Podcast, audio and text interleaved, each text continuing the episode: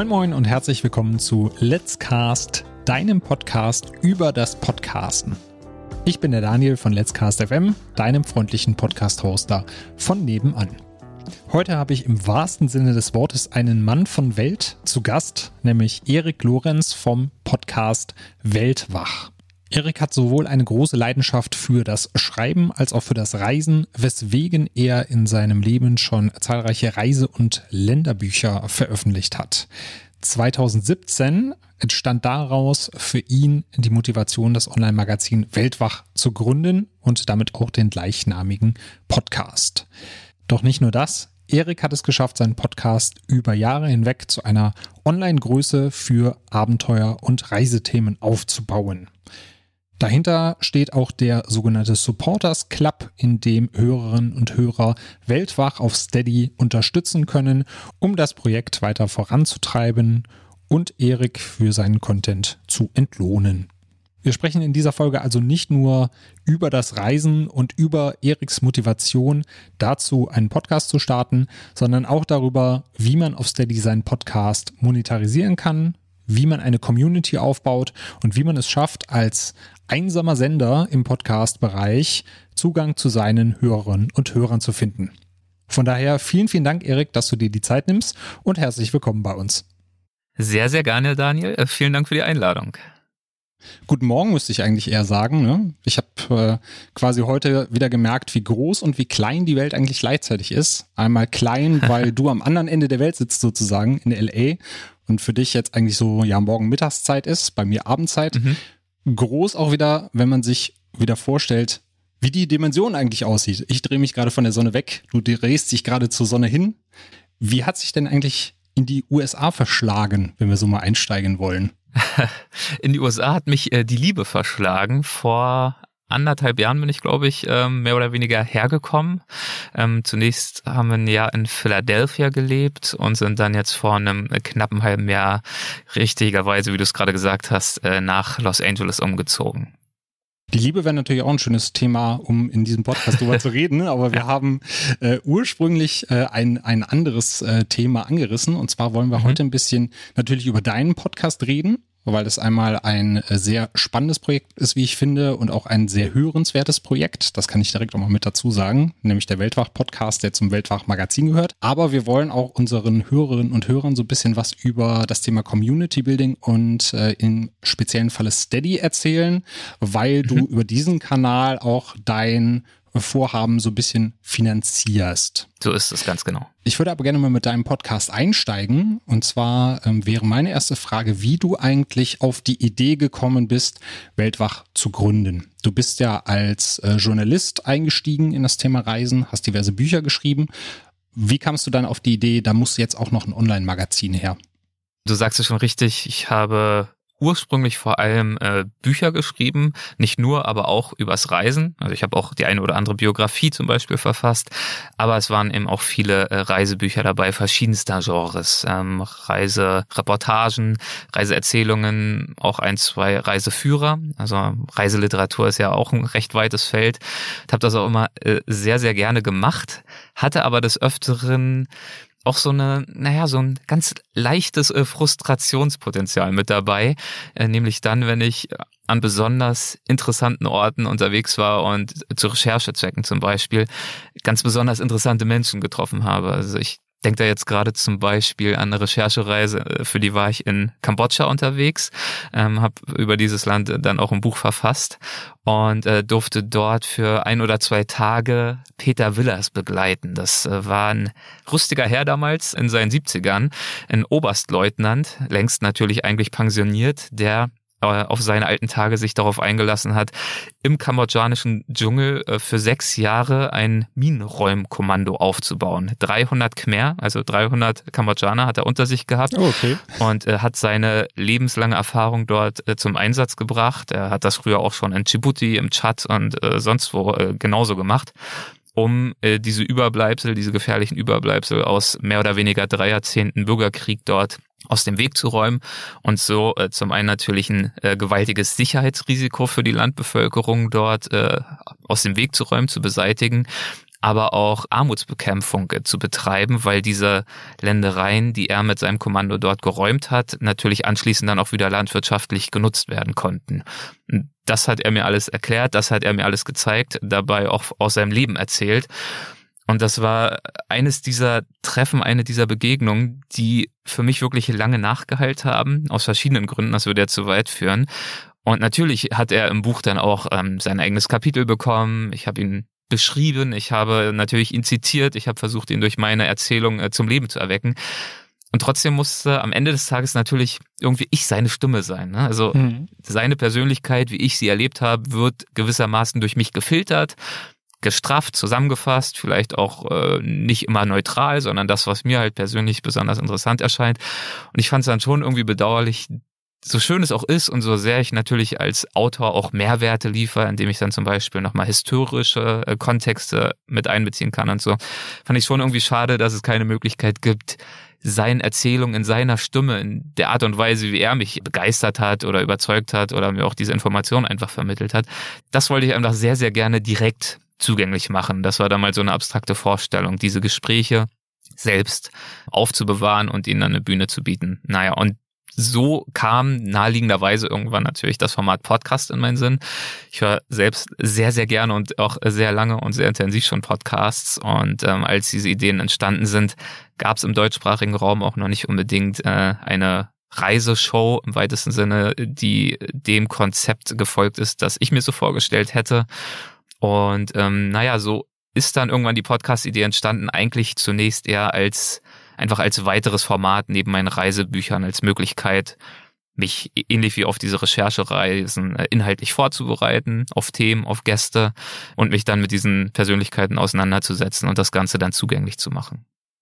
Das heißt, es hätte eigentlich vom Stil her eher nicht ins Buch gepasst, ich weiß nicht, gibt es da so Vorgaben vom Verlag, dass du auch einen gewissen Stil einhalten musst? Oder hast du für dich selber entschieden, ich habe das Buch jetzt aus der Ich-Perspektive geschrieben, weil es halt meine Reise ist, meine Reiseerfahrung. Deswegen kann ich ihn da jetzt nicht sozusagen als sich selber auftreten lassen und lager das am besten aus oder mach da für mich ein eigenes Magazin raus. Ja, das war ein äh, Reportageband. Ähm, das heißt, die Kapitel, ich hatte da jetzt keine konkreten Vorgaben vom Verlag, auch wenn das im Rahmen einer Serie erschienen ist, aber ich hatte da schon eine große Freiheit.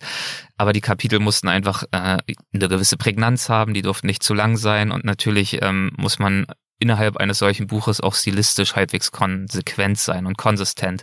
Das heißt, ich kann jetzt nicht im einen Kapitel aus der dritten Person schreiben, im nächsten aus meiner eigenen Perspektive, in der ich form und wiederum im nächsten Kapitel dann einfach nur eins zu eins abtippen, was er mir geschildert hat in der wörtlichen Rede. Also wie so ein verschriftlichtes Interview, das hätte nicht gepasst.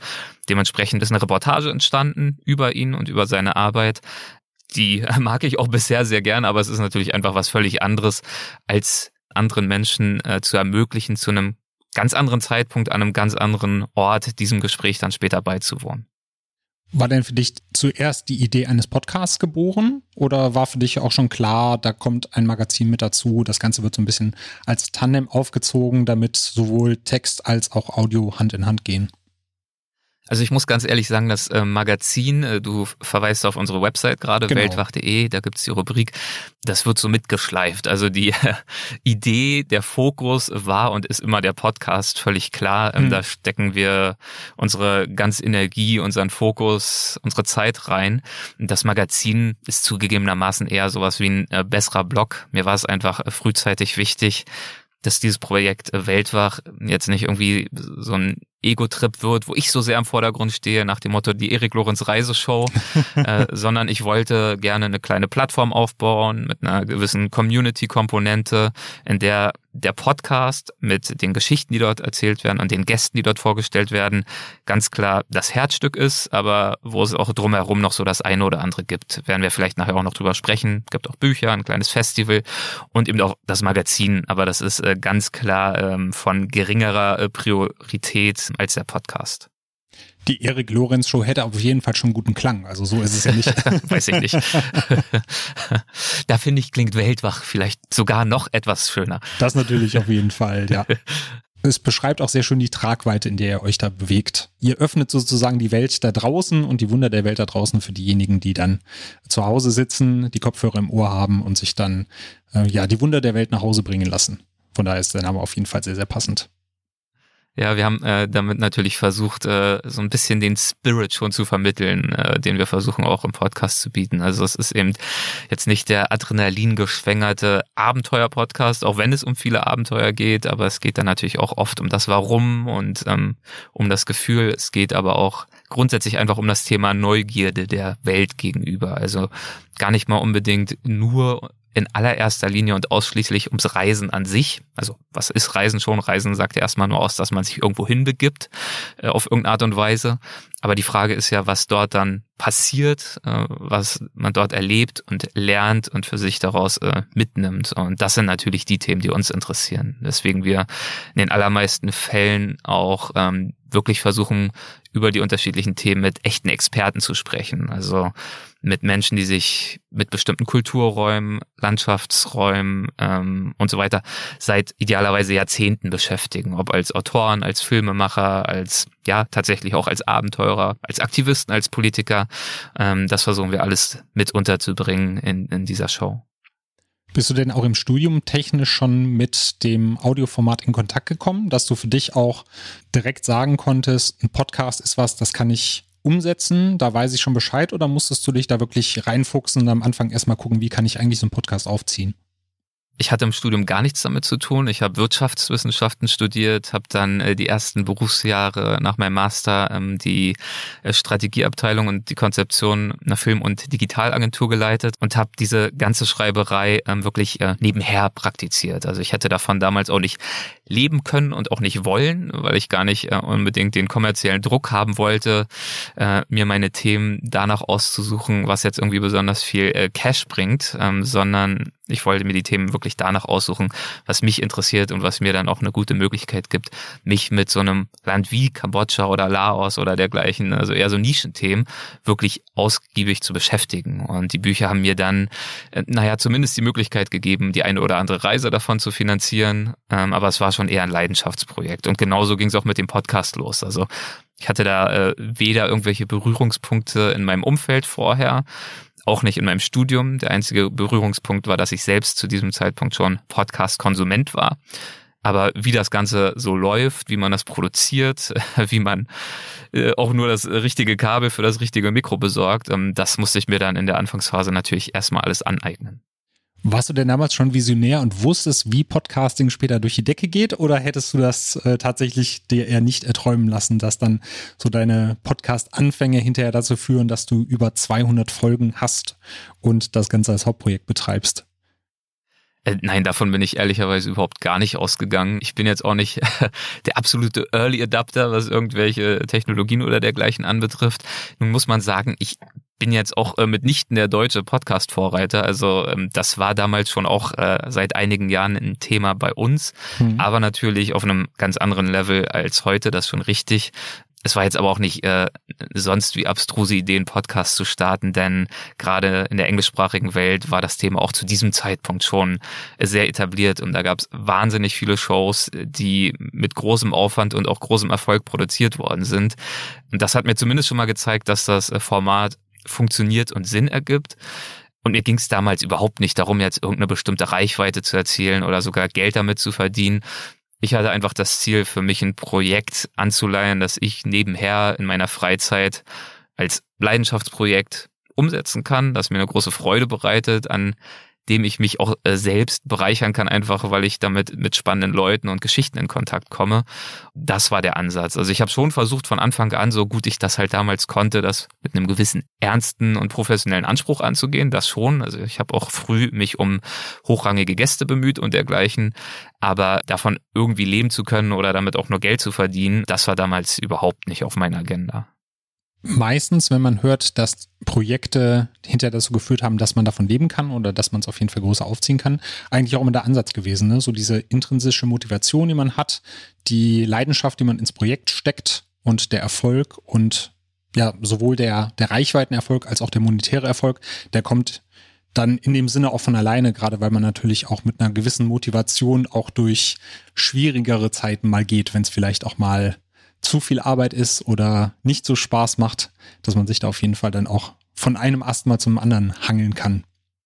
Ja, ganz genau. Und wenn man nicht jetzt schon irgendwie prominent ist oder schon durch irgendwelche anderen äh, Aktivitäten in der digitalen Welt eine riesige Gefolgschaft schon vorzuweisen hat, dann glaube ich, schafft man es auch gar nicht anders äh, durchzuhalten als getrieben durch Leidenschaft, weil im Normalfall, um so ein Projekt aufzubauen, musst du so viel Zeit und so viel Energie reinstecken und das auf Wochen und Monate und Jahre hinweg mit tendenziell vielleicht auch geringen Fortschritten und im Zweifel null Euro Einkommen, dass ich glaube, wer da anfängt mit dem Ziel, ich starte heute einen Podcast und in einem Monat kann ich dann hoffentlich irgendwie davon leben und wer dann wirklich bei Null anfängt, so wie ich es damals getan habe. Ich glaube, da ist es wirklich sehr, sehr schwer, ähm, lange genug und konsistent genug äh, die Motivation dann auch zu wahren.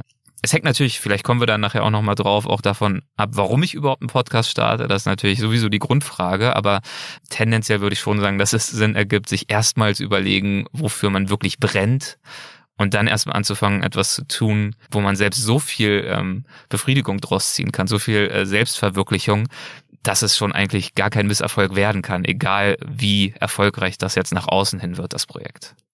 Du hast ja sehr viel hochwertigen Content, den du bereitstellst. Es ist ja nicht nur der Weltbach-Podcast, sondern du hast ja auch, worauf wir gleich noch so ein bisschen eingehen, die, äh, die Plus-Folgen mit dazu. Du bist mhm. bei Geo noch aktiv mit einem anderen Podcast-Format. Äh, du bist Moderator, du schreibst trotzdem zwischendurch noch Bücher. Da habe ich mich natürlich gefragt, wie schafft der Mann das? Und äh, hast du schon ein, ein kleines Team aufbauen können, was dich da vielleicht bei unterstützt? Also ich habe ein kleines Team in der Tat, also genau eine Mitarbeiterin, die in Vollzeit mich unterstützt, für mich arbeitet, mit mir arbeitet, die ganz, ganz wundervoll ist und ohne die ich das äh, mittlerweile auch vorne und hinten alles überhaupt gar nicht mehr schaffen könnte. Aber ich muss auch sagen, wir sind schon gut ausgelastet, das ist schon so. Also ähm, wir äh, schuften beide relativ viel und ähm, die absolute Grundlage ist auch wirklich, ähm, in unserem Fall zumindest mit der Workload, die sich da mittlerweile angestaut hat, äh, eine sehr, sehr gute Selbstorganisation. Es ist, ähm, wie viele von uns wissen, die selbstständig sind, auch nicht so, dass man da unbedingt weniger arbeitet als als Angestellter oder Angestellte. Also es ist viel zu tun. Aber es sind natürlich auch alles Themen, mit denen ich mich im Zweifel auch äh, ohne Bezahlung und in meiner Freizeit genauso gern auseinandersetzen würde. Und dementsprechend fällt äh, das Pensum dann auch natürlich deutlich weniger schwer. Ja, du hast aber Schönes gesagt mit der Selbstständigkeit. Da habe ich letztens noch mit einem Bekannten von mir drüber philosophiert, der auch selbstständig mhm. ist und der sagte auch, er ist damals aus dem alten Job raus, weil ihm das zu viel war, zu anstrengend war und er hat dann auch gesagt, ich arbeite jetzt eigentlich mehr als vorher, aber dadurch, dass ich für mich arbeite, mit den Themen, die mich interessieren, fühlt es sich nicht nach Arbeit an. Und dann genau. schafft er es auch mehr zu arbeiten als vorher. Natürlich gibt es auch Phasen, wo man keine Lust hat. Na, gerade wenn man extern für Kunden arbeitet, ist es manchmal auch schwierig. Aber ja, am Ende des Tages arbeitet man trotzdem für sich selber und für die Themen, für die man brennt. Ja, es ist, es ist auch äh, natürlich äh, nie perfekt. Also ich habe ja genau das, was du gerade angesprochen hast, auch diese Situation, dass ich neben meinen eigenen Projekten auch Kundenprojekte umsetze, wie zum Beispiel für den äh, besagten Geo-Podcast. Da gibt es natürlich dann ähm, einfach Deadlines, Fristen, Absprachen, an die man sich halten muss und ja auch möchte. Aber man muss genau auch sagen, ähm, so schön es auch ist, und ich liebe mein Leben, ich liebe mein Arbeitsleben. Ich habe mir das jetzt äh, äh, dankenswerterweise genauso aufbauen können, wie ich es mir erträumt hätte, hätte ich die Visionskraft gehabt, so einen Traum überhaupt zu entwickeln, proaktiv. Ist es natürlich trotzdem so, dass es auf der anderen Seite auch äh, so ein selbstgebautes Hamsterrad ist. Ne? Also Thema Konsistenz. Idealsituation bei einem Podcast ist natürlich zum Beispiel ein regelmäßiges, äh, ein regelmäßiger Veröffentlichungszyklus. Das bedeutet bei uns, jeden Samstag kommt eine neue Folge raus. Jede zweite Woche, das ein bisschen weniger konsistent, aber wir versuchen jede zweite Woche eine Plusfolge. Jede zweite Woche eine Folge des Geo-Podcasts. Mindestens einmal im Monat kommt eine Episode von unserem englischsprachigen Äquivalent zu Weltwach namens Unfolding Maps und so weiter und so fort. Und hinter all diesen selbstgesetzten, mit äh, frappierender Regelmäßigkeit wiederkehrenden Deadlines stehen natürlich ganz viele To-Dos, die einfach immer und immer wieder anfallen und auch nicht zulassen, dass man da, wenn man eben mal keine Lust hat, wie du gerade auch richtigerweise gesagt hast, oder weniger Lust hat, die äh, lassen es nicht unbedingt zu, da easy peasy mal auszusteigen und für einen Monat zu sagen, komm, jetzt hole ich mal Luft. Das ist natürlich die Herausforderung daran. Hast du für dich so einen kleinen Kniff, wenn du mal aufstehen solltest und sagst, ach, heute habe ich eigentlich überhaupt keinen Bock, Podcast aufzunehmen oder über das Thema Reisen, Natur, Kultur zu sprechen, wie du trotzdem wieder in die Spur findest? Also für einen Tag geht das auf jeden Fall natürlich problemlos klar. Ähm, der Vorteil an solcher Arbeit, gerade beim Podcasten, ist es ja auch wirklich, dass die Arbeit wahnsinnig vielfältig ist. Und das gilt nicht nur für unsere Themen jetzt in unserer konkreten Show. Ähm, da geht es ja auch, wie gesagt, nicht nur ums Reisen, da geht es mal um Wüsten, mal um Dschungel, mal um äh, irgendwie Aktivismus, Naturschutz, Klimawandel, dann auch wieder um politischere Themen sondern auch die Aufgaben, die anfallen, sind natürlich wahnsinnig vielfältig. Angefangen von der Recherche. Wir bereiten die Gespräche ziemlich gründlich vor. Also wenn wir einen Gast haben, der irgendwie drei Bücher zu einem Thema geschrieben hat, dann lesen wir die auch wirklich komplett, schauen uns die Interviews an, lesen Interviews, die es schon gegeben hat. Das ist eine inhaltliche Arbeit, die wahnsinnig bereichernd ist, die super viel Spaß macht. Dann gibt es diesen Punkt der Gesprächsführung, ähm, der Moderation, das, was wir gerade machen. Das ist eine sehr äh, persönliche Arbeit, die auf Interaktion basiert, auf Empathie, ist also ein ganz anderes Thema als dieses ähm, einsame vor sich hinarbeiten und recherchieren. Mhm. Dann gibt es natürlich auch so Themen wie Sales, wir müssen uns natürlich auch um Sponsoren kümmern, wieder ein anderes Thema. Und dann gibt es aber auch so Sachen wie die äh, Postproduktion der Folgen. Das ähm, dauert bei uns auch etliche Stunden für jede Folge, also zum Teil mehrere Tage, je nachdem wie aufwendig sie so ist. Das ist aber wiederum eine Arbeit zugegebenermaßen, auch wenn da sehr viel Mühe und Leidenschaft drin steckt. Die kann man im Zweifel auch abends machen, wenn man ansonsten schon gedanklich so durchgenudelt ist, dass man jetzt ähm, nicht mehr zu sehr viel in der Lage ist. Dafür reicht's noch und das macht dann auch, auch wieder Spaß. Das, da sitzt du dann abends. Ich heb mir die Folgen auch immer ein paar Wochen auf. Also ich bearbeite die meist mit einem gewissen Abstand zum äh, Interviewtermin, so dass ich auch nicht mehr alles genau weiß, sondern das dann nochmal so nacherleben kann. Und dann geht das zum Beispiel gerne auch mal in einem Café oder an irgendeinem schönen Ort. Man geht das Ganze durch, ist sozusagen der Regisseur seiner eigenen Audioproduktion. Und das sind so vielfältige Tätigkeiten, wenn man die richtig jongliert und in sich reinfühlt, wie geht's mir gerade, worauf hätte ich Lust, mal ganz abgesehen von dem ganzen Social-Media-Kram und so, was ja dann auch noch mit dazu kommt, dann gibt's eigentlich immer Möglichkeiten dafür zu sorgen, durch die schiere Abwechslung nicht äh, sich zu langweilen und auch das Richtige zu finden für den aktuellen Gemütszustand. Und gerade wer einmal eine Folge von dir hören möchte, wo ja sehr viel Regiearbeit reingeflossen ist. Da kann ich gerne eure Umzugsfolge empfehlen, wo ihr von Philadelphia nach LA umgezogen seid. Das ist ja wirklich so eine kleine Roadtrip-Reportage, die ihr da über die Route 66 auch gedreht habt, beziehungsweise aufgenommen habt. Das ist auf jeden Fall sehr empfehlenswert, um mal zu hören, wie dann, ja, der Regisseur Erik äh, bei seinen Podcast-Folgen so vorgeht.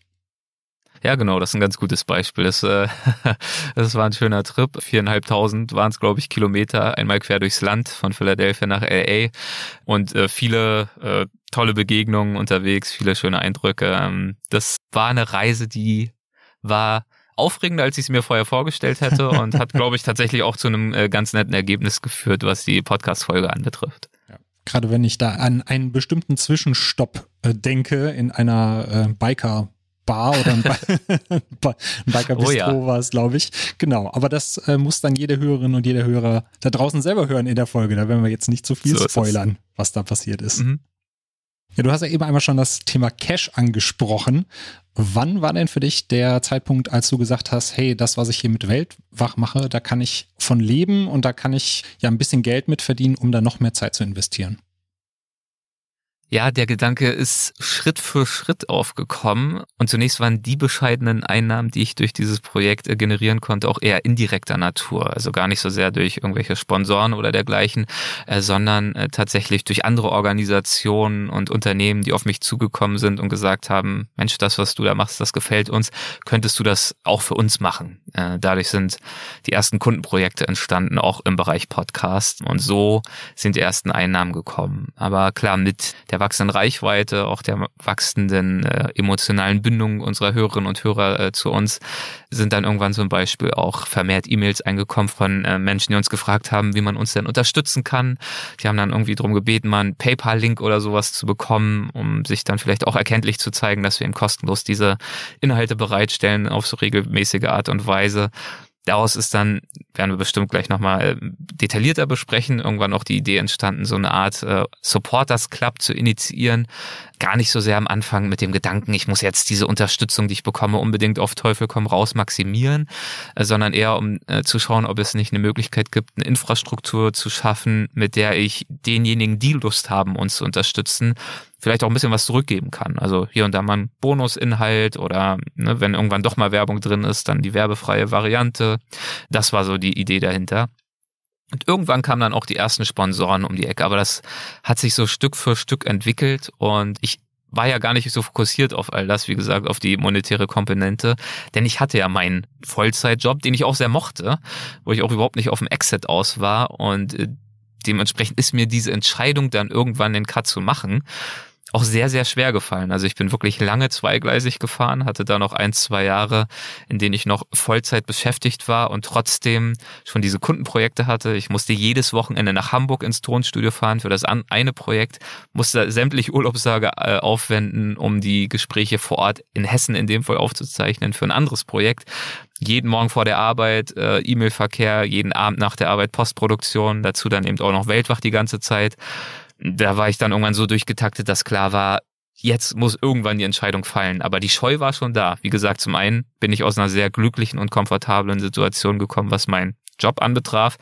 Zum anderen ne, weiß man auch nicht, wie lange läuft das jetzt so gut? Habe ich jetzt gerade Glück? Ist das eine Phase? Verpufft das vielleicht nicht auch schnell wieder? Da bin ich jetzt auch nicht so der äh, große Risikofanatiker, dass ich mich da komplett willkürlich in irgendwelche Projekte reinstürze, sondern habe schon eine ganze Weile gewartet, bis ich wirklich auch das Gefühl hatte, das steht jetzt eigentlich schon mittlerweile auf ziemlich soliden Beinen.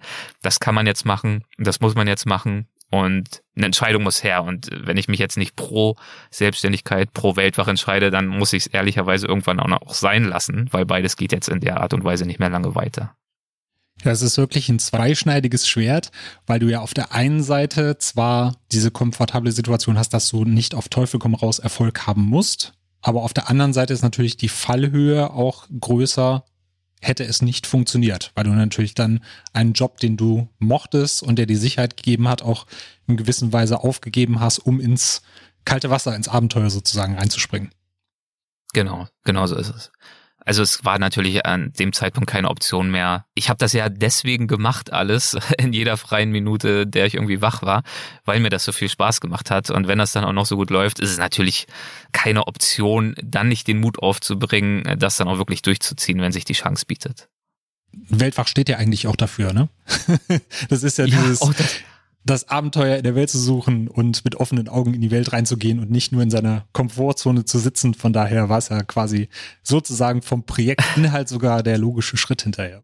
Ich muss auch ganz ehrlich sagen, also da haben wir die Gespräche mit meinen Gästen, äh, die ja wie gesagt auch alle ähm, sehr schillernde Lebensentwürfe haben zum Teil. Also da gibt's ja jetzt auch selten Leute, die äh, 9 to 5 im Büro sitzen, so wie ich es damals selbst zum Teil getan habe das hat mir wirklich geholfen, weil die mir immer wieder vor Augen geführt haben durch ihre Geschichten, dass ein spannendes, ein reiches Leben im Zweifel auch ein Leben ist, wo es auch mal ein bisschen ruckelt, äh, wo man sich ins Unbekannte vorwagt, wo man was riskiert, das, was eine gute Reise auch ausmacht, nämlich nicht einfach nur einen Plan abzufrühstücken innerhalb der Komfortzone und vorher schon alles durchzutakten, hm eigentlich relativ ähnlich zu dem, was auch ein, naja, es wird jetzt fast schon pathetisch, was auch ein gutes Leben ausmacht, zumindest für ja. mich, allemal ein gutes Arbeitsleben. Und deswegen auch, hast du genau recht, hast du genau richtig erkannt, ähm, war auch das natürlich nur der äh, logische Schluss, genau das dann auch so zu machen.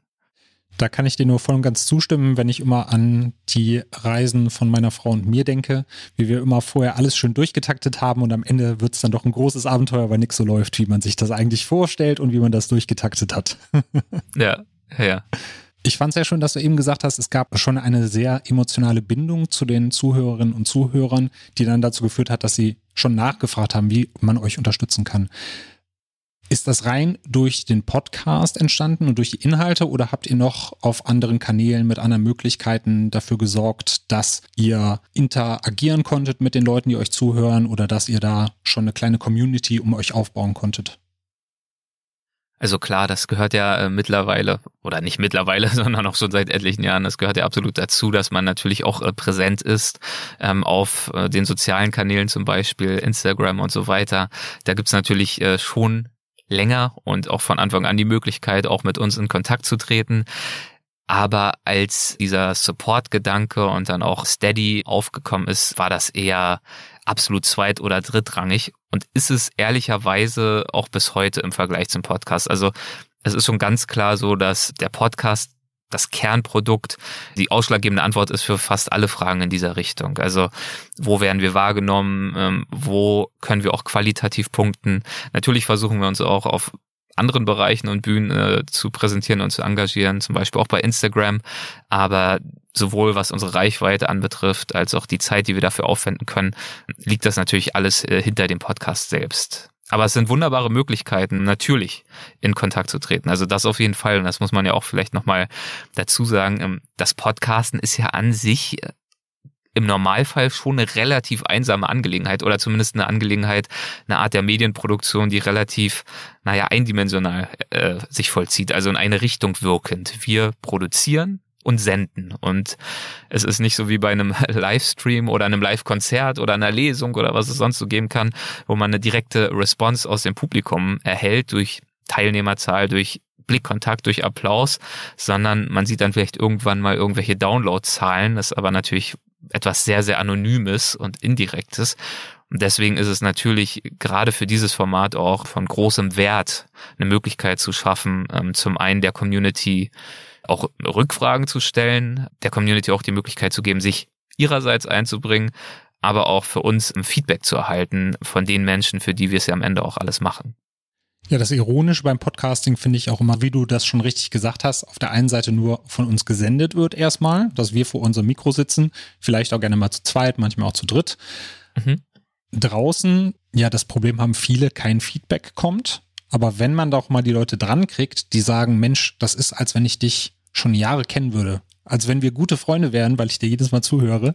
Und das ist halt für Podcasterinnen und Podcaster manchmal sehr schwierig, gar nicht zu wissen, dass man so eng in den Herzen der Leute schon ist manchmal, obwohl man von denen nichts hört. Deswegen ähm, ist es für viele wahrscheinlich auch, wie du es gerade eben geschrieben hast, dass, dass sie sich so ein bisschen einsam fühlen oder es eine einsame Angelegenheit ist. Deswegen ich halt immer schön finde, wenn es so Beispiele gibt von großen Podcasts oder Projekten wie bei dir jetzt auch, dass sich dahinter daraus eine Community bildet und man dann auch natürlich Rückmeldungen bekommt. Und du hast es ja zum Beispiel angesprochen, dieses äh, Festival, was ihr da veranstaltet hat. Vielleicht kannst du da auch noch kurz was zu erzählen, dass man dann auch ja Möglichkeiten hat oder Möglichkeiten sucht, mit den Leuten im realen Leben, wenn man so bezeichnet, dann auch nochmal in Interaktion zu treten.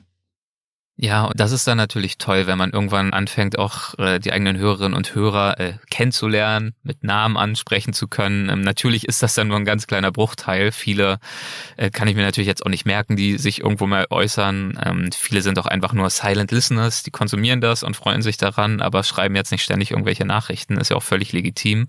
Aber es gibt eben auch äh, viele, die sich äh, sehr darüber freuen, wenn sie ein bisschen teilhaben können, indem sie uns Input liefern, indem sie Input von uns irgendwie aufnehmen oder indem sie uns auch begegnen. Und das passiert auf verschiedene Art und Weise. Also zum einen führen wir im Durchschnitt so alle zwei Wochen einen Instagram-Livestream durch. Das ist so eine Art äh, ja kleineres äh, Weltwach-Interview, wo wir dann mit einem Gast live sprechen über Instagram gemeinsam mit unseren Hörerinnen und Hörern, die dann natürlich auch Fragen stellen können, diskutieren. Das Ganze zeichnen wir parallel auch auf und veröffentlichen es dann auch nochmal als Episode als Plus-Content äh, für unsere Mitglieder im Supporters Club.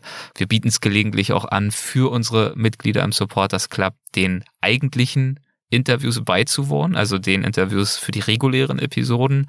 Vor Covid haben wir das auch ein, zwei Mal persönlich gemacht. Da haben wir uns dann in Nordrhein-Westfalen getroffen, in einem kleinen Konferenzraum mit dem Gast und dann waren dann irgendwie so zehn Leute mit dabei. Mittlerweile machen wir es dann eher als Zoom-Konferenz, aber auch das ist wunderbar, wenn dann irgendwie Christine Türmer, die meistgewanderte Frau der Welt, erzählt, wie sie das alles so gemacht hat und ich sie dann eine Stunde lang befrage und dann das Ganze nochmal öffnen kann äh, für die Community und es so eine kleine Diskussionsrunde gibt. Das wertet natürlich auch den Inhalt wahnsinnig auf, abgesehen davon, dass es für die Beteiligten eine schöne Erfahrung ist. Ja, oder dann natürlich auch äh, auf diesem Festival, das wir jetzt initiiert haben. Die erste Ausgabe hat äh, dieses Jahr stattgefunden. Die nächsten vier kommen dann 2022.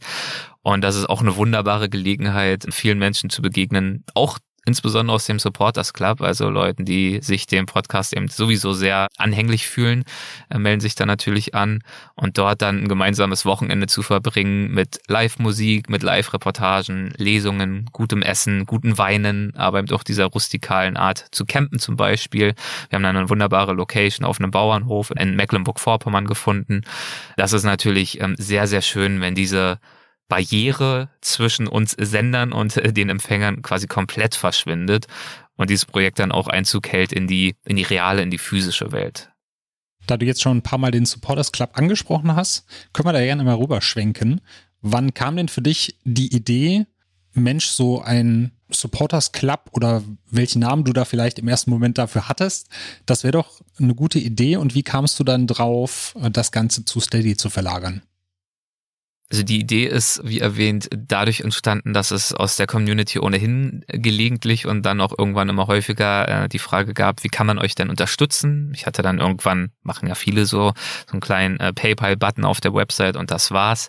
Und äh, hatte das Bedürfnis für diejenigen, die sich da netterweise engagieren wollen, dann vielleicht auch so ein kleines Dankeschön aussprechen zu können. Und habe deswegen geschaut, ob es nicht irgendeine Möglichkeit gibt mit einer bestehenden Infrastruktur, ohne dass ich da jetzt selbst einen Developer beauftragen muss oder eine Riesenarbeit habe, die dann irgendwie aus der Buchhaltung entsteht oder dergleichen, eine Lösung zu finden, mit der es möglich ist, genau so ein Dankeschön aussprechen zu können. Mir schwebten da ganz bestimmte Sachen vor, ist ja auch naheliegend, machen ja viele genau so, Bonus-Content, werbefreie Episoden. Ich war der Meinung, wenn mir schon jemand Geld gibt, egal wie viel es auch ist, also selbst wenn es irgendwie ein Euro wäre oder so, möchte ich eigentlich dann auch die Möglichkeit bieten, dass äh, es dann eben auch keine Werbung gibt. Ähm, ansonsten muss ich auch ehrlich sagen, habe ich kein schlechtes Gewissen.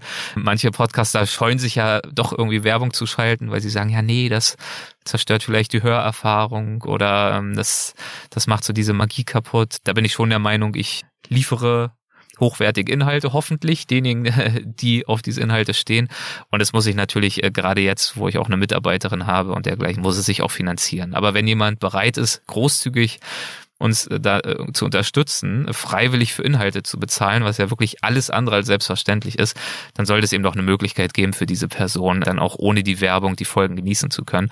Das waren so Überlegungen, die mich dazu gebracht haben, mich umzuschauen, welche Lösung es da so gibt und da gibt es natürlich so einige, aber ich bin dann äh, recht schnell auf äh, Steady HQ gestoßen, neben einigen anderen. Aber Steady hat mich an diesem Punkt einfach überzeugt, weil es war ein One-Stop-Shop für all die Bedürfnisse, die ich da so hatte. Das ist ein deutsches Unternehmen. Man hat äh, persönliche Ansprechpartner bei Problemen. Die Konditionen erschienen mir auch recht fair. Es war einfach unkompliziert und schnell gemacht und hat funktioniert. Ja, vielleicht noch kurz bei dem Thema Inhalte und äh, Monetarisierung zu bleiben. Ich finde, du hast das schon richtig gesagt. Die Hörerinnen und Hörer bekommen ja qualitativ hochwertige Inhalte sozusagen kostenfrei zur Verfügung gestellt erstmal. Und dadurch, dass du ja die Option anbietest, noch diesen Supporters Club beizutreten, sagst du ja, wer keine Werbung hören möchte, der darf natürlich auch gerne ein paar Euro geben für das, was er bekommt. Und gerade wenn man sich immer vor Augen führt im Podcasting, wie viele Episoden so ein Podcast pro Monat dann produziert und wie viel Euro das dann umgerechnet sind, wenn man eben zum Beispiel diese Steady-Pakete nimmt, sagen wir, eine Stunde auf zwei gute Unterhaltungen für durchschnittlich dann ein Euro oder zwei pro Episode. Wo kriegt man das? Da kriegt man keinen Kinobesuch für heutzutage. Da sind natürlich auch andere Produktionsqualitäten hinter.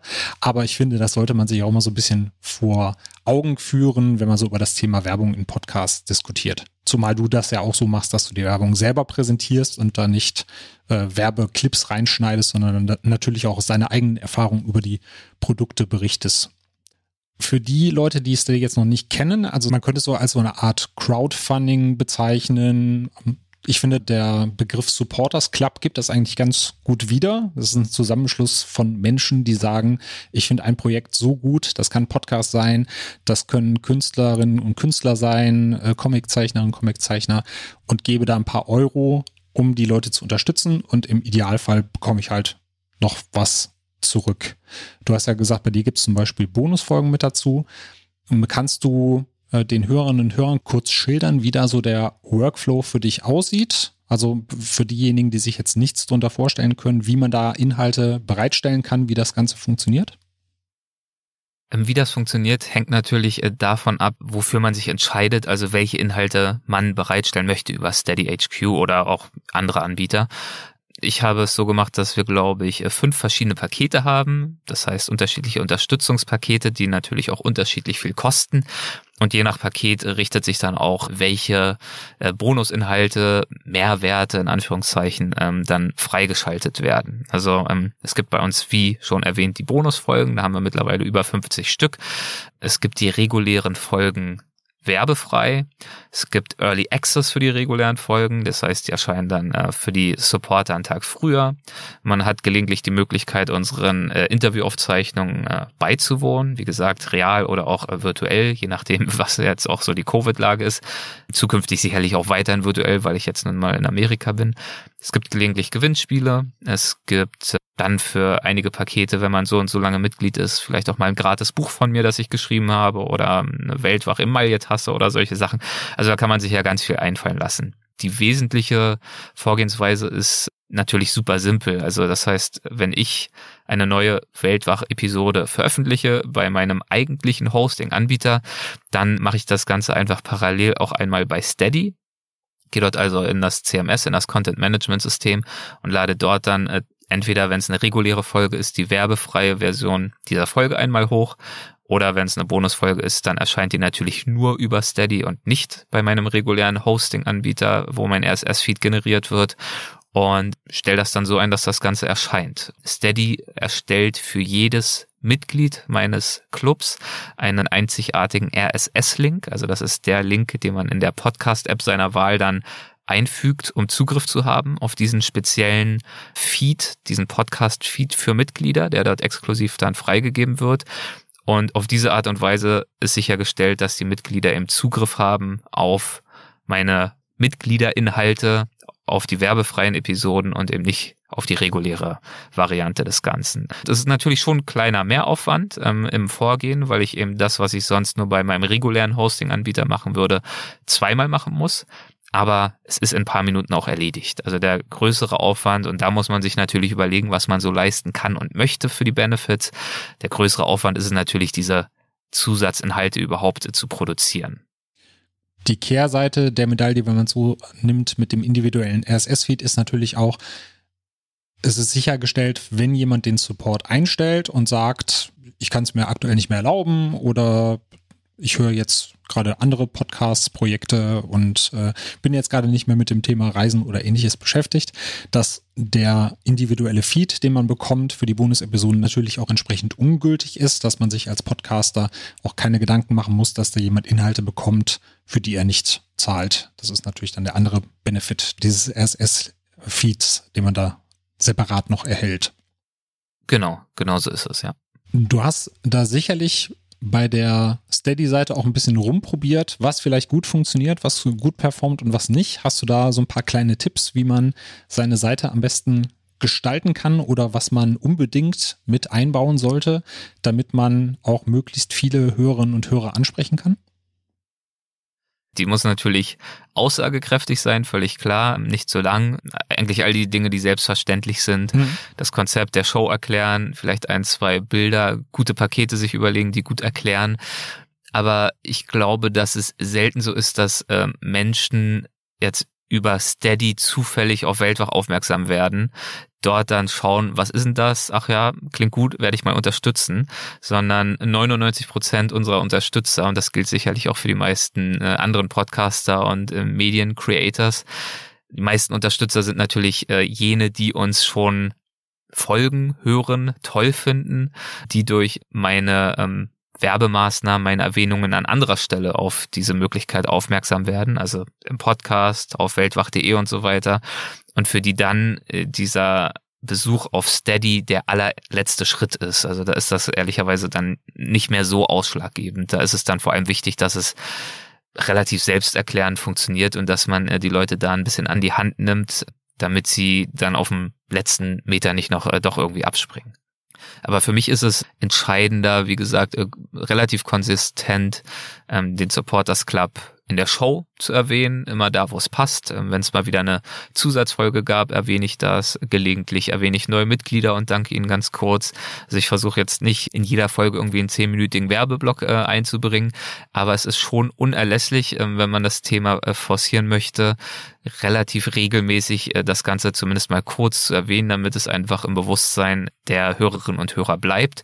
Mir ist auch immer wichtig äh, zu betonen, ähm, ich versuche jetzt niemandem, der uns hört oder die uns hört, ein schlechtes Gewissen zu machen, wer uns nicht unterstützt, überhaupt nicht, sondern ich äh, verweise einfach jeweils demütig auf die Möglichkeit, das zu tun. Und dafür gibt es dann auch, wie gesagt, ein kleines Dankeschön. Wer das aber nicht finanziell kann oder möchte, auch völlig okay.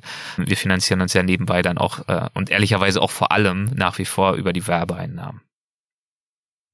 Ja, und ich finde, da sollte man sich auch selber nicht zu fein für sein, ein bisschen Werbung für sich zu machen oder generell dann auch für den eigenen Steady-Auftritt. Denn ich habe das schon von vielen Podcasterinnen und Podcastern auch gehört, die zum Beispiel ein Steady oder ein Patreon-Account haben, die aber dann mit Hörerinnen und Hörern gesprochen haben und denen das dann gesagt haben oder die gefragt worden sind, wie kann man euch denn unterstützen und dann gesagt haben, ja, aber ich habe doch einen Patreon-Account. Den haben sie aber irgendwie nie erwähnt oder nur so kurz erwähnt, dass er dann auch äh, ja keine große Beachtung gefunden hat. Deswegen finde ich gerade auch den Hinweis gut, den du gegeben hast, dass man natürlich auch so ein bisschen Werbung dafür machen sollte. Natürlich nicht ausschweifend, aber man sollte auf jeden Fall erwähnen, dass wenn man den Content gut findet, den man da konsumiert, äh, auch gerne dann mit entsprechenden Benefits äh, Mitglied werden kann und das auch unterstützen kann. Ja, absolut. Und man muss es auch wirklich regelmäßig tun. Das ist eine absolute Grundlage, wenn man das Ziel hat, sowas wie Steady äh, zu einem wesentlichen Pfeiler auch zu machen. Das muss man sich einmal überlegen, nicht wahr? Also wenn man jetzt sagt, ich habe jetzt auch gar nicht die Lust oder die Zeit, da jetzt großartig was äh, im Gegenwert anzuliefern, dann ist es ja vielleicht auch okay, die Steady-Seite anzulegen, das ein, zwei Mal zu erwähnen ähm, und dann war's das. Aber wir haben ja wirklich auch den Ansatz, mit einem gewissen Aufwand Inhalte für genau diese Unterstützer zu produzieren und da auch wirklich was Gutes abzuliefern. Und dafür ist es dann aber im Umkehrschluss auch unerlässlich, dass es dann natürlich auch eine gewisse Mindestanzahl an Unterstützern gibt. Und deswegen muss man einfach regelmäßig darauf hinweisen. Als Selbstläufer funktioniert das äh, tendenziell eher weniger. Ich finde es aber auch völlig legitim, weil die Menschen, die euch gerne hören, die werden das auch verstehen. Also je nachdem, ne, man kann das ja relativ sympathisch ähm, dann auch erklären und vermitteln. Da gibt es ein großes Verständnis, da muss man keine Angst haben, hier und da mal um Unterstützung zu bitten.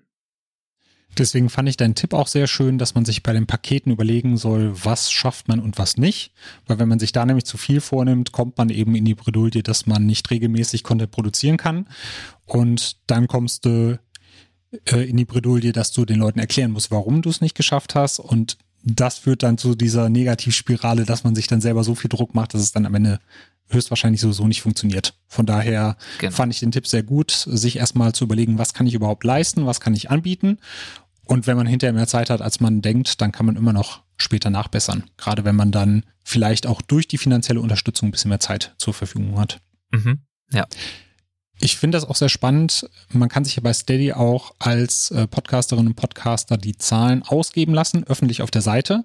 Da hast du dich auch für entschieden, sowohl die Unterstützerin Unterstützerzahl auszugeben, als auch das, was du monatlich erhältst. War das für dich so ein kompletter No-Brainer, dass du gesagt hast, klar, das kann da gerne auf die Seite oder hast du da vielleicht auch ein bisschen mit dir gehadert, ob du da so transparent sein sollst? Nee, das war für mich ehrlicherweise schon eher ein No-Brainer, weil es da äh, aus meiner Sicht nicht zu verstecken gilt. Und diese Zahl zum einen jetzt auch nicht den Eindruck erweckt, als würde ich in ein perfides Ausmaß äh, an Reichtum irgendwie geraten dank unserer Supporter, sondern ich glaube, dass es einfach zeigt, wir sind transparent, wir ähm, bereichern uns nicht, sondern es ist in einem Ausmaß, dass wir sagen können, es hilft uns bei der Produktion unserer Inhalte, es hilft uns das zu ermöglichen und ihr seid auch nicht alleine. Also ich glaube, das hilft vielen auch, einfach psychologisch zu sehen, ach, da gibt's ja auch schon ein bisschen Grundrauschen, da gibt's Unterstützer, das wird schon gemacht. Ich gesell mich da zu einer Community. Also auch das ist, glaube ich, ein Faktor, in beide Richtungen. Also sowohl zu zeigen, wir sind da transparent, wir verheimlichen da nichts, ähm, wir verbergen nichts, sondern wir danken euch ganz offen für diesen Betrag, der da reinkommt. Und es gibt aber auch schon andere, die das auch erwogen haben und sich dafür entschieden haben, die offenbar auch drin geblieben sind, denen es anscheinend ganz gut gefällt. Also auch dieser äh, Social Proof, der da sozusagen durch erfolgt, ist, glaube ich, auch ganz hilfreich. Ich fände es aber auch überhaupt nicht schlimm, sich zu entscheiden, äh, dazu, ähm, diese Zahlen lieber für sich zu behalten. Das wäre jetzt äh, deshalb aber auch nicht verwerflich, überhaupt nicht. Ja, ich glaube, gerade am Anfang würde das den einen oder anderen wahrscheinlich eher geben, der sagt, da muss jetzt nicht unbedingt stehen, dass ich zwei Supporter habe. Das ist vielleicht am Anfang besser, wenn da erstmal nichts steht und ab einer gewissen Zahl kann man dann eben sagen, so, jetzt gehe ich nach draußen, weiß nicht, ab zehn Leuten, ich habe eine kleine, kleine feine Fanbase da, die mich unterstützt. Genau. Das kann jetzt jeder wissen, genau. Und gleichzeitig weiß man bei dir, dass es noch nicht äh, für Beverly Hills gereicht hat, dann in den Supporters Club geht, wenn du über LA thronst mit Pool. So ist es, so ist es. Und deswegen, ja. Gibt es denn da was, was du als Nachteil empfindest oder irgendwas, was du dir gerne wünschen würdest? Weil ich weiß, wir sind ja über Steady in Kontakt gekommen, da wird wahrscheinlich der eine oder andere auch zuhören und die Ohren spitzen. Also falls du da Verbesserungspotenzial siehst, kannst du das gerne an dieser Stelle auch mitteilen. Was an dieser Stelle zu sagen ist, da kann aber nicht äh, unbedingt Steady was dafür, sondern gar nicht, sondern aber was, glaube ich, schon äh, unseren Hörerinnen und Hörern auch klar sein muss, gerade den Podcastern. Es ist natürlich schon so, dass potenzielle Supporter, ähm, wenn sie eine Show wie Weltwach unterstützen möchten, extra ein Konto bei Steady anlegen müssen. Das heißt, da muss man seine Daten angeben, die Bankinformation hinterlegen. Das ist so unkompliziert wie nur irgendwie möglich gestaltet. Das ist in ein, zwei Minuten erledigt. Aber es ist natürlich trotzdem eine gewisse Schwelle. Und ähm, wenn es äh, um so Inhalte geht wie werbefreie Episoden oder Plusfolgen im Podcast-Fall, wo also dieser persönliche RSS-Feed generiert wird für die Mitglieder, dann schicke ich zwar jedem neuen Mitglied eine Anleitung, wie das funktioniert, auf diesen Feed zuzugreifen und den dann auch in der eigenen Podcast-App hinzuzufügen. Ich bin aber trotzdem sicher, dass das bei weitem nicht alle hinbekommen und dass es deswegen auch immer mal wieder Menschen gibt, die dann auch irgendwann wieder abspringen. Das ist für jemanden, der jetzt technisch nicht so versiert ist, zumindest nicht komplett trivial. Mhm. Riesenherausforderung ist es auch nicht, ist aber schon Faktor, es ist eine gewisse Schwelle. Dazu kommt auch, dass es leider auch bei vielen Podcast-Playern gar nicht funktioniert. Unter anderem bei einigen der größten, wie Spotify und bei Apple Podcasts aber zum Beispiel schon. Aber das sind natürlich Punkte, die nicht ideal sind. Die lassen sich auch nicht beheben. Das liegt in der Natur der Sache. Aber das ist auf jeden Fall ein Faktor. Da muss man sich einfach vorher überlegen, wie geht man damit um. Idealerweise natürlich auf die Art und Weise, dass man, wenn zum Beispiel ein neues Mitglied sich angemeldet hat, einfach eine kleine Vorlage hat, eine E-Mail, eine Anleitung, vielleicht irgendwas vorbereitet hat, ein PDF-Dokument oder so. Bei mir ist das eine verborgene Unterseite auf der Website, auf die ich dann verweise mit einer Anleitung, um die Leute dann wirklich an die Hand zu nehmen und diese kleinen letzten Schritte, nachdem die Entscheidung unterstützen zu wollen ja nun schon gefallen ist, um diese letzten Schritte dann auch noch gehen zu können. Ja, finde ich eine sehr gute Sache. Gerade es ist ein bisschen After Sales, was du da betreibst, dass du dann auf jeden Fall einmal das gute Gefühl vermittelst, hey, vielen Dank für die Unterstützung und gleichzeitig dann noch die nächsten Schritte einmal aufzeigst, wie man dann das Optimale auch aus äh, seinem Steady-Account und der Mitgliedschaft dann rausholen kann. Ganz genau. Aber wie gesagt, das nichts ist perfekt im Leben und das ist halt etwas, mit dem muss und kann man umgehen. Aber für mich überwiegen auf jeden Fall bei weitem die Vorteile. Also mhm. es, es gibt Alternativen, die sind aber nicht unbedingt besser, weil sie zum einen dann wieder plattformgebunden sind oder andere Nachteile haben.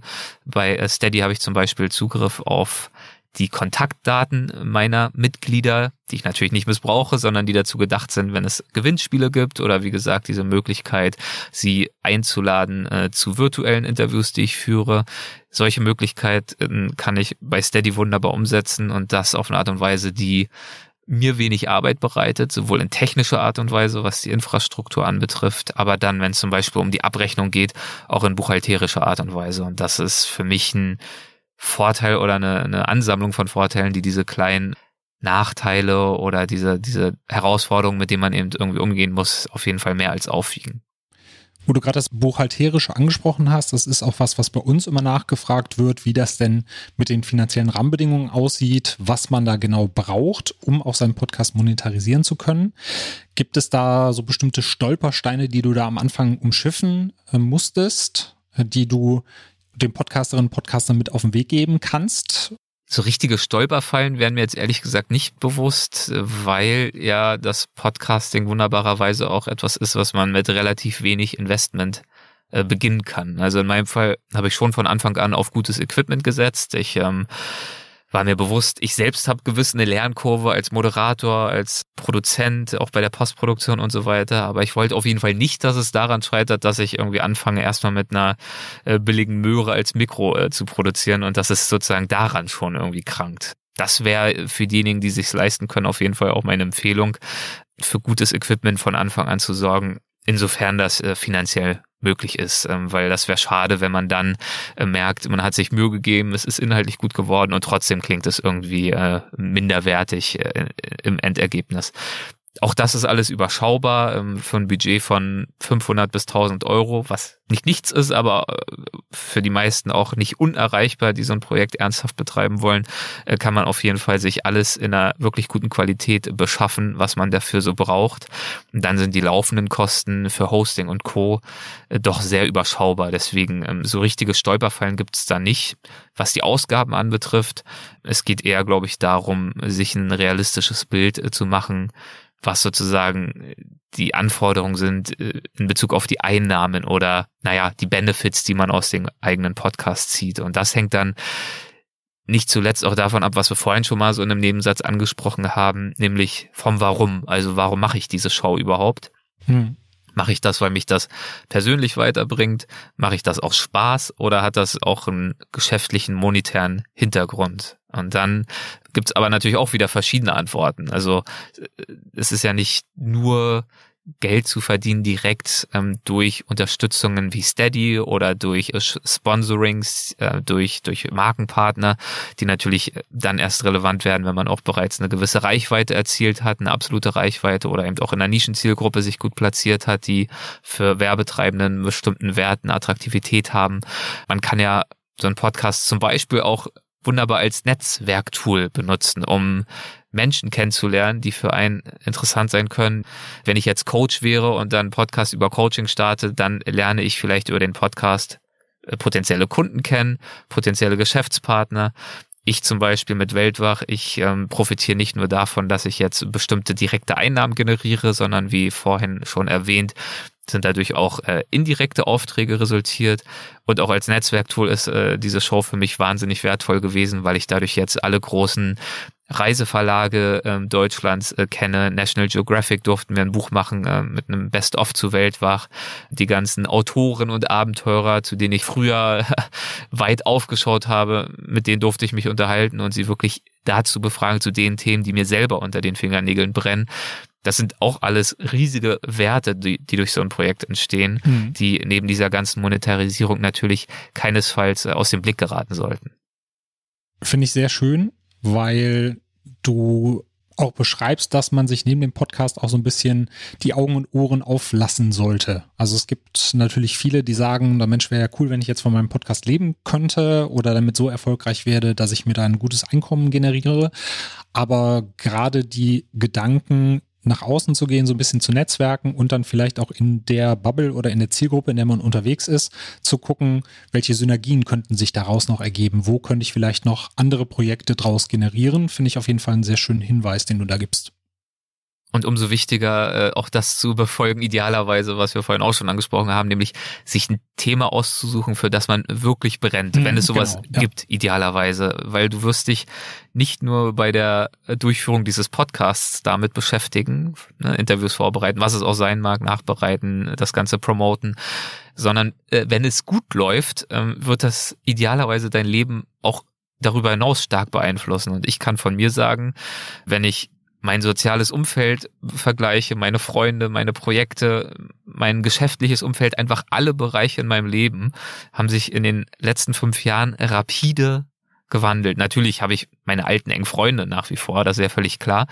Ich würde sagen, 80 Prozent der Menschen, mit denen ich äh, auf einer täglichen Basis zu tun habe, mit denen ich mich persönlich unterhalte, wo ich Freundschaften, neue Freundschaften geschlossen habe in den letzten fünf Jahren, neue Business Opportunities entstanden sind, Kooperation, das ist alles aus diesem Weltwach-Podcast auf die eine oder andere Art und Weise resultiert. Und deswegen habe ich für mich auch das Privileg, heute mit Menschen zu tun zu haben, die an ähnlichen Themen interessiert sind, wie ich es bin. Und wir alle wollen uns ja mit Menschen umgeben in unserem Leben, die wir subjektiv als interessant wahrnehmen. Ja. Und wo findet man diese Leute im Alltag? Tendenziell oft relativ schwierig. Also beim Einkaufen oder zufällig im Café oder so passiert das vielleicht einmal alle fünf Jahre, wenn wir Glück haben. Aber so ein Projekt ist ein wunderbarer Rahmen, um das zu forcieren und sich einfach auch was so das soziale Umfeld anbetrifft, völlig neu aufzustellen und ähm, auch diese Bereicherung zu genießen. Deswegen, wie gesagt, ich wiederhole es, umso wichtiger, sich äh, gut zu überlegen, äh, wo man da seine Zeit und seine Leidenschaft investiert, weil die Benefits vielfältiger Art sein können. Das spielt gut in eine andere Frage rein, die ich eigentlich noch hatte, die ich jetzt aber in der Aussage rumformuliere, weil du schon teilweise eine, eine, gute Antwort darauf gegeben hast. Nämlich die ursprüngliche Frage wäre gewesen, glaubst du, dass man in ein bestimmtes Thema rein muss, um den Podcast zu monetarisieren, also sowas wie äh, ja die Reisewelt, True Crime, Podcast über Sexualität, das sind ja so Themen, die meistens immer sehr angesagt sind, die auch viele Zuhörerinnen und Zuhörer bringen. Aber du hast es gerade schon sehr schön beantwortet. Kann man natürlich machen, aber im Endeffekt muss man für das Thema auch brennen. Weil es gibt ja viele Leute, die in Jobs stecken, die keinen Spaß machen, weil sie eben nicht das bedienen, wofür man brennt oder wofür man selber eine Motivation entwickelt. Und wenn ich jetzt in einen Podcast reingehe und sage, hey, True Crime ist total angesagt, aber True Crime finde ich eigentlich total kacke, und ich gehe damit durch die Decke und verdiene damit Geld und bekomme neue Aufträge und lerne Leute aus diesem Umfeld kennen, dann verbringe ich immer mehr und mehr Zeit mit dem Thema, das mich eigentlich gar nicht interessiert und bin dann eigentlich genau. wieder an dem Punkt, wo ich etwas mache, was mir keinen Spaß macht, nur um damit Geld zu verdienen. Und das ist ja gerade das, was eben, wenn man sagt, ich will mit einem Podcast oder mit einem YouTube-Kanal oder sowas Geld verdienen, genau das ist, was man dann eben nicht will, das zu haben, was man vorher auch hat. Ganz genau so ist es gut auf den Punkt gebracht. Und natürlich kommt dazu auch noch, ist ja auch selbstverständlich, dass die Wahrscheinlichkeit, dass das Projekt durch die Decke geht natürlich äh, unter den von dir skizzierten Umständen auch einfach deutlich geringer ist. Ja. Wenn du dafür nicht brennst und dich dann auch noch äh, ganz stupide quasi auf das Marktumfeld begibst, wo diese großen Erfolgsshows schon natürlich laufen zu True Crime und Sexualität mit und was auch immer sonst noch so ist, mit denen du dann da auch konkurrieren würdest, mhm. hast du natürlich ja. äh, wahnsinnig schlechte Karten, da irgendeine Art von Visibilität zu erreichen. Also das ist sowieso auch viel vielversprechender, eine Nische zu besetzen, für die du stehst, für die du brennst und wo du deine ganz eigenen individuellen Stärken und auch Schwächen äh, zum Tragen bringen kannst. Deswegen muss man in allererster Linie in sich selbst reinhören.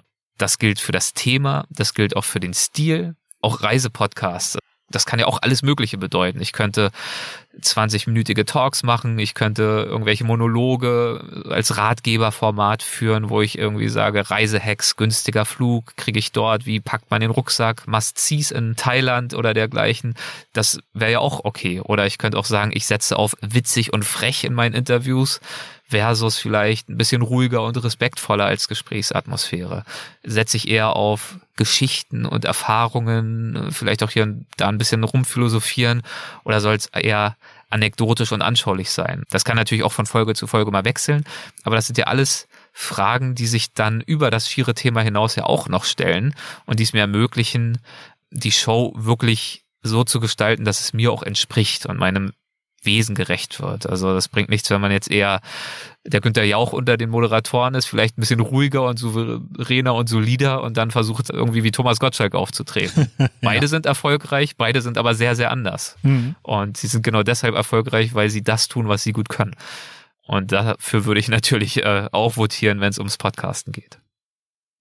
Ja, man müsste auch gucken, dass man die Hörerinnen und Hörer findet, die zu einem passen und nicht schauen, dass man den Hörerinnen und Hörern gerecht wird, die einen vielleicht gerade hören. Das finde ich auch noch immer sehr, sehr wichtig, weil du hast das gerade schon gesagt, jeder hat so seinen eigenen Stil, jeder ist ein bisschen anders. Äh, ich habe auch schon öfters gehört bekommen, so hey, du musst ein bisschen flippiger sein im Podcast, aber das wäre halt nicht ich. Das wäre nicht authentisch, ja. wenn ich so derjenige wäre, der ist auch so, wow, hier, jetzt und da und dann geht dir die Post ab und zicke, zacke. Nee, das wäre dann nicht ich und äh, deswegen finde ich auch den Tipp sehr schön, einfach zu schauen, wie ist der eigene Charakter, in welche Richtung kann man gehen und dann findet man auf jeden Fall auch so seine Nische. Das ist ein guter Punkt. Also das hat natürlich auch viel mit Selbstbewusstsein zu tun und ich habe mir diese Fragen ehrlicherweise auch äh, früher gestellt. Also weiß ich nicht, bin ich witzig genug? Ist das dynamisch genug? Und natürlich, also man kann und soll sich natürlich gerne immer weiterentwickeln und der beste Moderator sein und hm, ja. an seinen Skills feilen und sich gut vorbereiten. Aber eben der Trick ist meiner Meinung nach zu versuchen, die Stärken zu, jetzt äh, Denglisch, sorry, aber mir fällt es gerade nicht besser ein, die Stärken zu pimpen, sich ja. darauf zu fokussieren, als jetzt äh, jemand zu werden, der man einfach nicht ist. Das wäre äh, definitiv ein Fehler. Das sehe ich ganz genauso wie du. Du, ich habe ja eben schon mit dem No-Brainer angefangen, von daher ist alles gut. Ja, da waren auf jeden Fall sehr, sehr viele schöne Tipps dabei. Vielen Dank dafür, Erik, auch dass du da aus deinem äh, Community und deinem Content-Alltag so ein bisschen berichtet hast. Wenn man äh, dich denn jetzt unterstützen möchte, beziehungsweise wenn man auch generell erstmal in dein Projekt reinhören möchte, wo findet man dich denn da im Netz? Also am einfachsten ist es natürlich auf weltwach.de, also Welt wach wie Welt und Wachsein. Ich äh, formuliere es nur so aus, weil manchmal kommt dann die Reaktion, was, wie heißt das Ding? Weltmacht? Weltmacht.de. genau, nein, so heißt es nicht. Genau, also weltwache.de, ähm, da findet man alle Informationen natürlich, aber ist der Podcast auch abrufbar in so jeder, in so ziemlich jeder Podcast-App, die es gibt. Es lohnt sich auch mal einen Blick zu werfen auf unfoldingmaps.com. Mhm. Das ist, wie vorhin schon kurz erwähnt, die englischsprachige Variante unserer Show, hat aber deutlich weniger Folgen. Da sind es jetzt irgendwie paar 20, glaube ich. Weltwach ist auf jeden Fall der beste Anlaufpunkt, um zu schauen, was da an den ganzen Themen, die wir mittlerweile so haben, interessant sein könnte. Gibt es da so ein paar Episoden, die sich speziell für Einsteigerinnen, Einsteiger eignen würden oder so ein paar Lieblingsepisoden, die du da empfehlen würdest? Ist natürlich äh, immer schwierig, weil wir eine wahnsinnige Bandbreite mittlerweile haben. Also bei 200 Folgen, ja. wir haben natürlich so ganz klassische Abenteuergeschichten. Wir haben aber auch äh, ganz nischige Themen. Also zum Beispiel mit einer Ameisenbärenforscherin, die seit zwölf Jahren in Brasilien, da im Pantanal, im wilden Westen Brasiliens unterwegs ist. Wir haben eine Folge mit dem Sänger der Heavy Metal Band Manowar, der mm. über Outdoor und Jagen spricht, Eric Adams. Also äh, wahnsinnige Bandbreite. Deswegen lohnt sich auf jeden Fall da mal durchzuscrollen. Aber es gibt natürlich so ein paar Folgen, die äh, hervorstechen, äh, gerade so für den Einstieg. Das ist zum einen natürlich äh, Reinhold Messner, weil den einfach jeder kennt. Da, den haben wir zweimal zu Gast gehabt. Da, gerade die zweite Folge gefällt mir sehr gut. Äh, Dr. Jane Goodall, die äh, weltberühmte äh, Verhaltensforscherin und Aktivistin, in Klammern die mit den Schimpansen, für diejenigen, die jetzt gerade überlegen. ja. ähm, das ist die Dame, die in den 60ern erstmals beobachtet hat, dass Schimpansen äh, in der Lage sind, äh, Werkzeuge zu benutzen und auch sogar selbst zu erstellen und die damit unser Verständnis davon, was Tiere können, wie sie denken und so weiter, wie sie handeln, äh, völlig neu definiert hat. Und eine Folge gibt's, die für mich alle anderen überragt. Ähm, das ist äh, jene mit Rüdiger Neberg. Sir Weivel, wie er genannt wurde. Er ist leider vor äh, anderthalb Jahren äh, verstorben, ist äh, aber wirklich eine Legende in der Outdoor- und Survival-Szene. Mhm. Äh, Pan 80 ist er geworden, äh, war einer unserer frühen Gäste, Folge 19 über 30 Bücher geschrieben, ein wahnsinniges Leben geführt. Ich würde nicht unbedingt sagen, dass die Folge meine beste Moderation darbietet oder so. Wie gesagt, war eine relativ frühe Folge. Ist aber bis heute die längste mit zweieinhalb Stunden und keine Minute zu viel. Also das würde ich wirklich jedem und jeder empfehlen. Ähm, Rüdiger Neberg erzählt aus einem Leben, das kunterbunter ist als jeder Karl-May-Roman. Er hat Jahre im brasilianischen Dschungel gelebt. Er war in Afrika unterwegs, hat dort äh, Flüsse erstmals befahren. Sein Kameramann wurde von äh, Ureinwohnern dort mit Pfeil und Bogen leider umgebracht.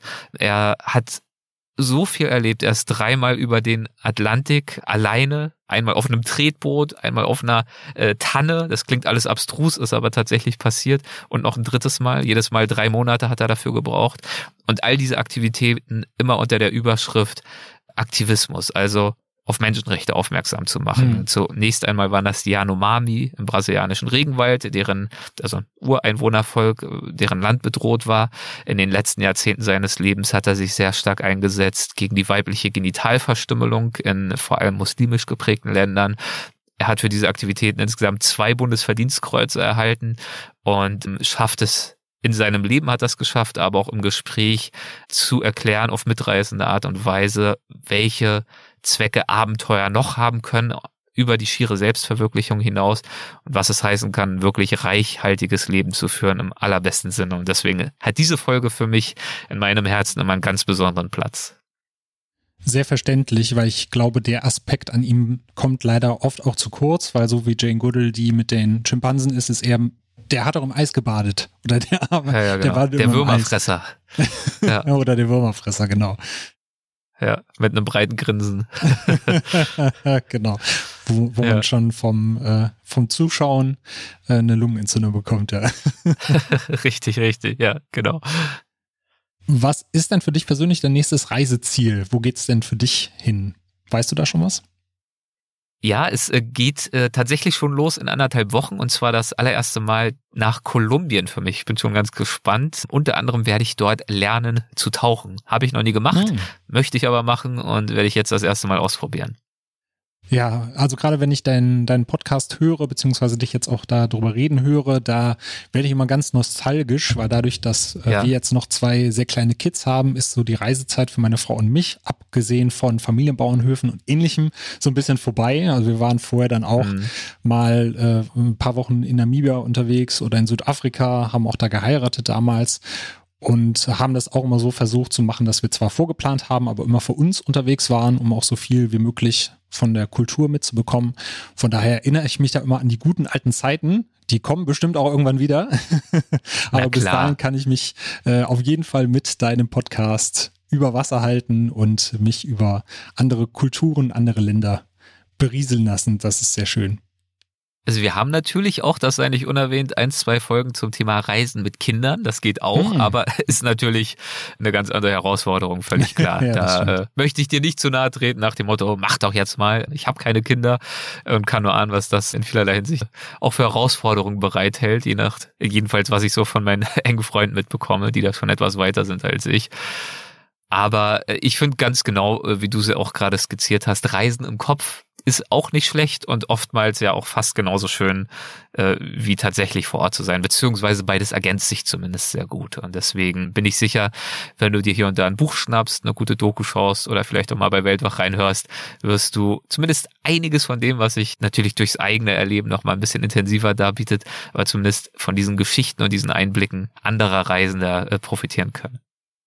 Ja, das ist doch ein wundervolles Schlusswort. Wir tasten uns auch so ein bisschen ran mit den Kids. Also äh, zwei Stunden Zugfahrt ist aktuell das Maximum. Dann drehen sie so ein bisschen am Rad. Aber von da aus äh, geht immer weiter nach oben, bis wir irgendwann mal die, die Flüge hinbekommen und dann geht's auch wieder in weitere Gefilde. Sehr schön. Von daher vielen, vielen Dank für die Eindrücke, die du uns hier vermittelt hast, Erik, sowohl vom Reisen als auch von äh, deinem Podcast-Leben sowie dem Community-Building auf äh, Steady und Co. Äh, vielen, vielen Dank, dass du dabei warst und ich wünsche dir natürlich sowohl für dich als auch für deinen Podcast alles, alles Gute. Herzlichen Dank. Vielen Dank für das Gespräch und für deine Zeit. Dankeschön. Aber gerne. Bis dann. Tschüss. Mach's gut. Tschüss.